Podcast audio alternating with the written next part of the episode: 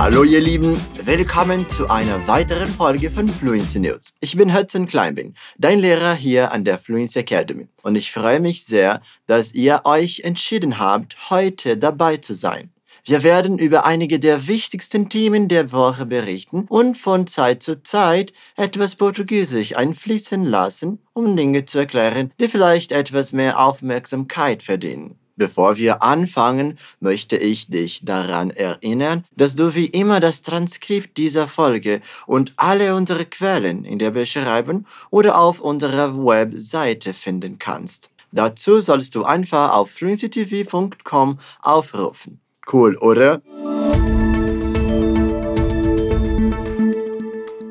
Wir beginnen die heutige Folge mit unheimlichen ähnlichen Geschichten, die aus zwei sehr unterschiedlichen Teilen der Welt stammen. Ölverschmutzungen bedrohen die Natur sowohl in Südamerika als auch in Thailand. Eine geborstene Pipeline in Ecuador verursachte einen Ölaustritt in einem geschützten Gebiet des Amazonas-Regenwaldes des Landes. Das Umweltministerium erklärte, dass der Betreiber der Pipeline mit rechtlichen Konsequenzen rechnen muss. Schwere Regenfälle verursachten am Ende letzter Woche Erdrutsche und Felsstürze, die zum Bruch einer Rohöltransportleitung im Gebiet von Piedrafina führten. Der Vorfall ereignete sich am Freitag an der Grenze zwischen den Provinzen Napo und Sucumbus an dieser 485 Kilometer langen Pipeline,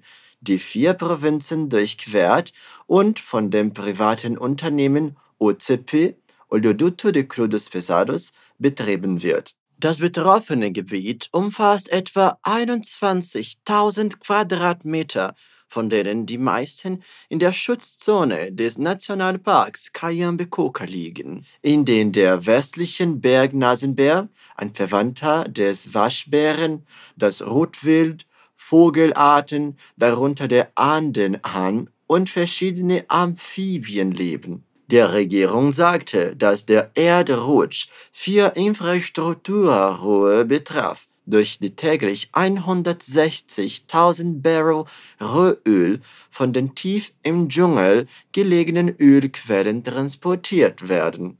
Der Betreiber OCP Ecuador teilte mit, er habe die Ölförderung eingestellt und mit den Aufräumarbeiten begonnen. Das Unternehmen, das die Pipeline betreibt, teilte mit, es habe drei Spezialfirmen mit den Reinigungs- und Sanierungsarbeiten beauftragt.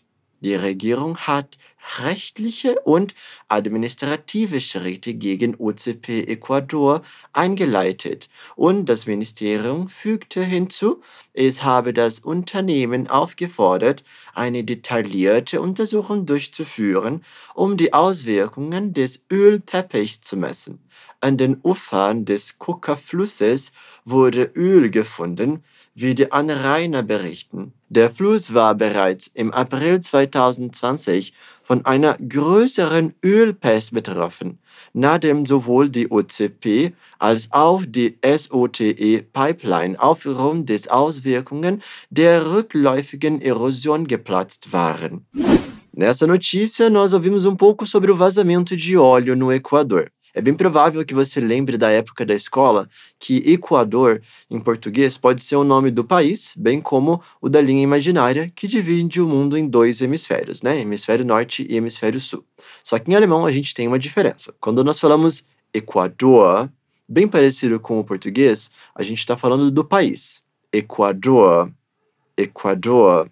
Agora, se você ouve a palavra Equator, aí sim a gente está falando da linha que divide o hemisfério norte Nordhalbkugel e o hemisfério sul, Südhalbkugel. Na escrita, essa palavra tem as letras Q e U, que juntas em alemão tem o som de KV, KV. Repara a diferença. Agora o país primeiro, Equador, e agora a linha.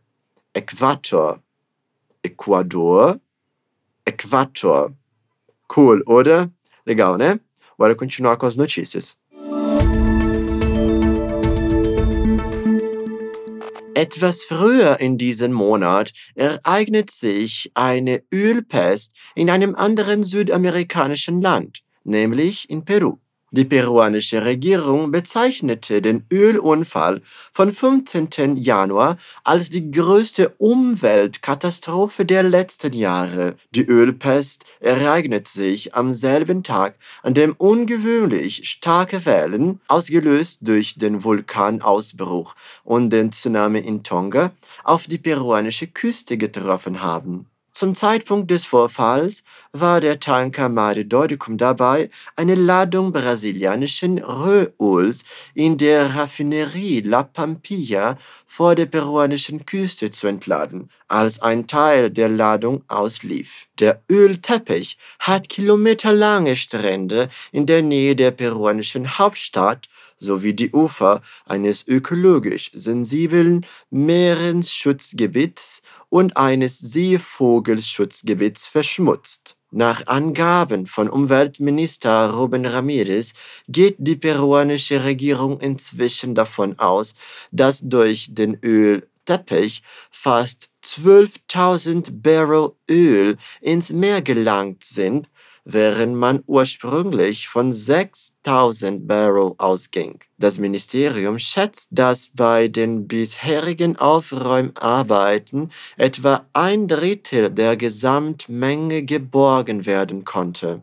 Ein Richter in Peru hat vier leitende Angestellten der Ölindustrie die Ausreise für 18 Monate untersagt, während die Behörden die gigantische Ölpest untersuchen. Die Ölpest stellt ein plötzliches Ereignis mit erheblichen Auswirkungen auf das marine Küstenökosystem mit seiner großen biologischen Vielfalt dar und birgt ein hohes Risiko für die öffentliche Gesundheit, erklärte die peruanische Regierung am Sonntag in einer Erklärung. Você reparou que nessa notícia tinha um dar no meio da frase? Resumindo, ela um pouco, die Ölpest stellt ein Ereignis auf das marine Küstenökosystem dar. Esse prefixo dar, na verdade, ele está relacionado ao verbo darstellen, que significa representar. O derrame de petróleo representa um acontecimento no ecossistema marinho costeiro. A gente pode usar esse verbo também para falar de cinema ou teatro, sabia? Daniel Brühl stellt in den Film Goodbye Lenin den Sohn Alex dar. Daniel Brühl representa o filho no filme Adeus Lenin. Falando nisso, esse ator, Daniel Brühl, ele é hispano-alemão e é um dos mais famosos da Alemanha. E eu super recomendo você assistir esse filme, viu? Continuando, bora lá. In Thailand hat der Gouverneur einer Provinz den Notstand ausgerufen, nachdem ein Ölteppich an einem Sandstrand angespült worden war. Schätzungsweise 20 bis 50 Tonnen Öl sind im Golf von Thailand aus einem Unterwasserschlauch ausgetreten, der zum Beladen von Tankschiffen an einer Offshore-Anlegstelle der Star Petroleum Refining Company verwendet wurde. Wie das Unternehmen mitteilte, konnte das Leck innerhalb weniger Stunden gestoppt werden, da die Bemühungen, den Ölteppich davon abzuhalten, den Strand von Merampueng in der Provinz Rayong südöstlich von Bangkok zu erreichen, blieben erfolglos. Ein Großteil des Ölteppichs befindet sich noch im Meer und es wird befürchtet, dass er Koh Samet treffen könnte, eine beliebte Touristeninsel, die sich ebenso wie der Rest des Landes gerade erst von der Coronavirus-Pandemie erholt. Flugzeuge haben Chemikalien abgeworfen, um das Öl zu zerstreuen, und schwimmende Absperrungen eingesetzt, um es aufzufangen, damit es von der Oberfläche abgeschöpft und entfernt werden kann. Etwa 200 Angehörige der Marine und 150 Mitarbeiter von Star Petroleum haben bei den Aufräumarbeiten mit Geräten zum Aufsagen und Abschöpfen des Öls geholfen, während zwei Löffel Bagger einen Graben aushoben, um das eindringende Öl aufzufangen. Die thailändische Sektion der Umweltschutzorganisation Greenpeace erklärte, dass es sich um den zweiten Ölunfall mit Star Petroleum nach einem Vorfall im Jahr 1995 handelte. In einer Erklärung fordert sie die Ölgesellschaft auf, sich eindeutig für den Unfall zu verantworten, für die Aufräumarbeiten aufzukommen und einen vollständigen Bericht über die wirtschaftlichen, sozialen und ökologischen Auswirkungen der Ölpest vorzulegen. Die Behörden versuchen nun eilig zu verhindern, dass der Ölteppich empfindlich Korallen beschädigt, nachdem die Behörden erklärt hatten, das Leck treibe in Richtung weiterer Küstengebiete. Der Minister für Naturressourcen und Umwelt, Wadawut Silpa Achka, erklärte, er müsse unbedingt verhindert werden, dass die Hauptmasse des Öls die Küste von Ao Prau, einer kleinen Bucht auf Koh Samet, einer beliebten Ferieninsel, erreicht. Wenn das Öl in dieses Gebiet gelangt, könnte es den Strand beeinträchtigen und schwere Schäden an den Flachwasserkorallen verursachen, sagte Wadawood. Nessa notícia, nós ouvimos bastante o termo ölteppich, que, se a gente traduzir literalmente, fica tapete de óleo. Das Öl significa óleo, já der Teppich significa tapete. Só que nesse contexto tem a ver com o vazamento de óleo, ou seja, a mancha de óleo que costuma ficar flutuando na superfície do mar. E se parece com um tapete, só que feito de óleo. Outro termo bem importante que nós ouvimos com a palavra öl é Ölpest, die Ölpest. Nessa, se a gente traduz literalmente, pode ficar meio estranho, porque pest é bem parecido com o português e significa peste. Uma peste de óleo não fica muito legal, né? Isso significa um vazamento de óleo eine Ölpest. Olha só essa frase, por exemplo. Ein Bericht über die Auswirkungen der Ölpest. Um relatório sobre as consequências do vazamento de óleo. Na gut, gehen wir weiter. Wie traurig und bedenklich ist das? Drei Länder haben mit verschiedenen Ölverschmutzungen zu kämpfen, die die Umwelt und das Leben so vieler Menschen bedrohen. Wenn du diese Geschichten hörst, wirst du vielleicht ein Gefühl des Verlustes empfinden. Aber wir haben eine Geschichte, die deinen Glauben an die Menschheit wiederherstellen könnte, wenn auch nur ein bisschen. Die Familie Irving setzt das Vermächtnis des Krokodiljägers fort, indem sie gefährdete Wildtiere rettet. Die Familie hat bereits 90 tausend Tiere gerettet, darunter auch solche, die der anhaltende Verwüstung durch Waldbrände in Australien zum Opfer gefallen sind. Terry Irving, die Witwe von Steve Irving und ihre Kinder, die Tochter Bindi und der Sohn Robert Irving, besitzen und betreiben das Australia Zoos Wildlife Hospital. Diese Woche haben sie einen Meilenstein erreicht. Sie haben offiziell 90.000 Tiere gerettet.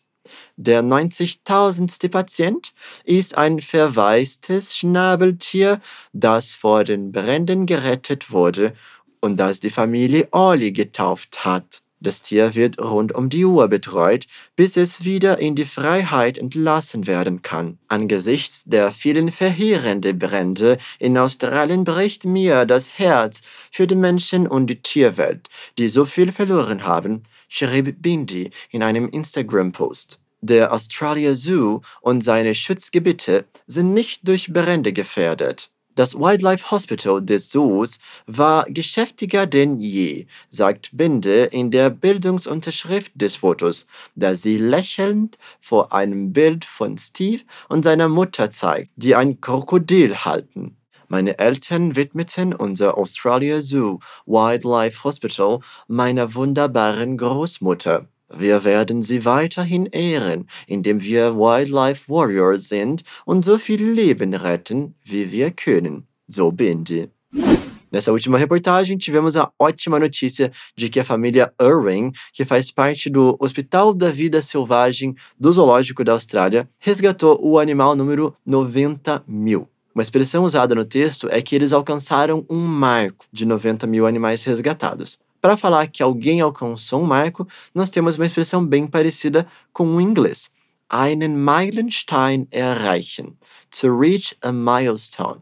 Na notícia, a frase era Diese Woche haben sie einen Meilenstein erreicht. Sie haben offiziell 90.000 Tiere gerettet. Essa semana, eles alcançaram um marco. Einen Meilenstein erreichen. Eles resgataram oficialmente 90 mil animais. Milestone significa marco em inglês. Em alemão fica Meilenstein.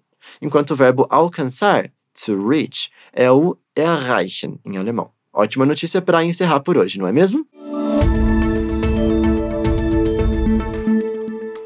Antes da gente se despedir, deixa eu te fazer uma pergunta. Você quer se tornar mais fluente, mais rápido e com apoio de professores incríveis da Fluency TV? Pois basta você se inscrever na nossa lista de espera de modo gratuito. Dessa forma, você pode se informar com antecedência sobre novos cursos em todos os idiomas que a Fluency Academy ensina. Então, se você quiser conseguir um lugar na Fluency Academy e finalmente aperfeiçoar suas capacidades com idiomas, clique no link aqui na descrição desse episódio e se inscreva. Und damit beenden wir die heutige Folge. Liebe Leute, wir hoffen, dass ihr einen schönen Tag und eine tolle Woche habt und dass ihr in Sicherheit seid. Wir sehen uns nächste Woche zu einer weiteren Folge. Bis zum nächsten Mal. Tschüss!